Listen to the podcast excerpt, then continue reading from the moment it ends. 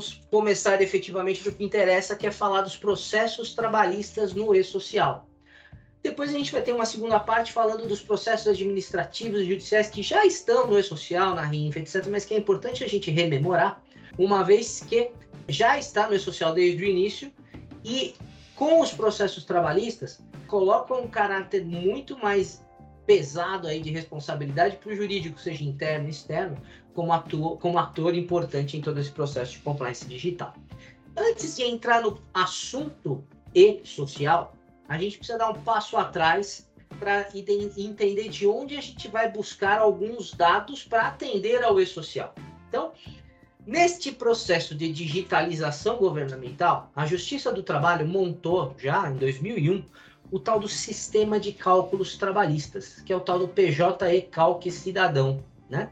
Então, desde janeiro de 21, Todo e qualquer cálculo trabalhista relacionado à ação judicial correspondente devem ser obrigatoriamente juntados em PDF com esse arquivo PJC gerado por este software.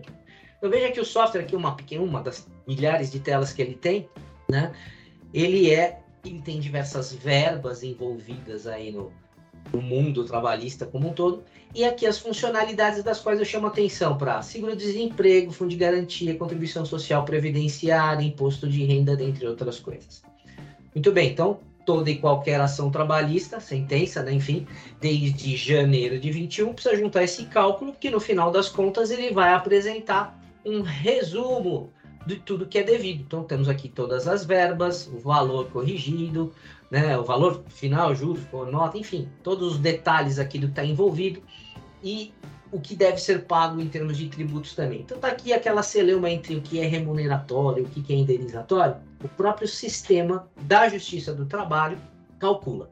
O que, que isso tem a ver com o social?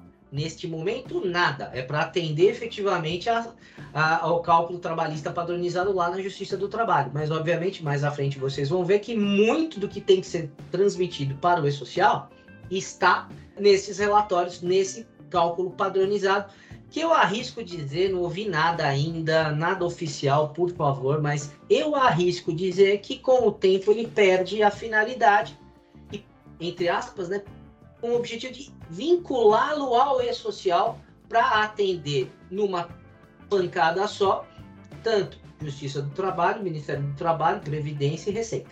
ok? É o que eu arrisco dizer, porque uma vez que o e-social, por exemplo, tem a tabela de rubricas padrões, por que então eu tenho que classificar em rubricas distintas?